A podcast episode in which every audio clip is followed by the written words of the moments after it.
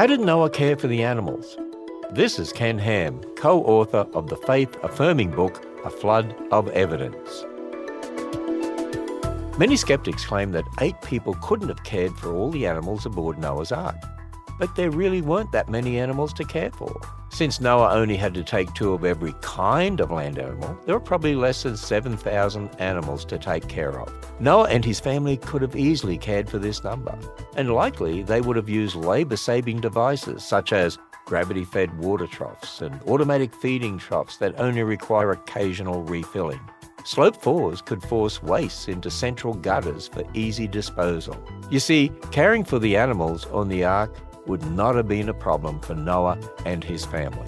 Discover more about the design of Noah's Ark when you visit our information packed website at AnswersRadio.com. Learn more at AnswersRadio.com.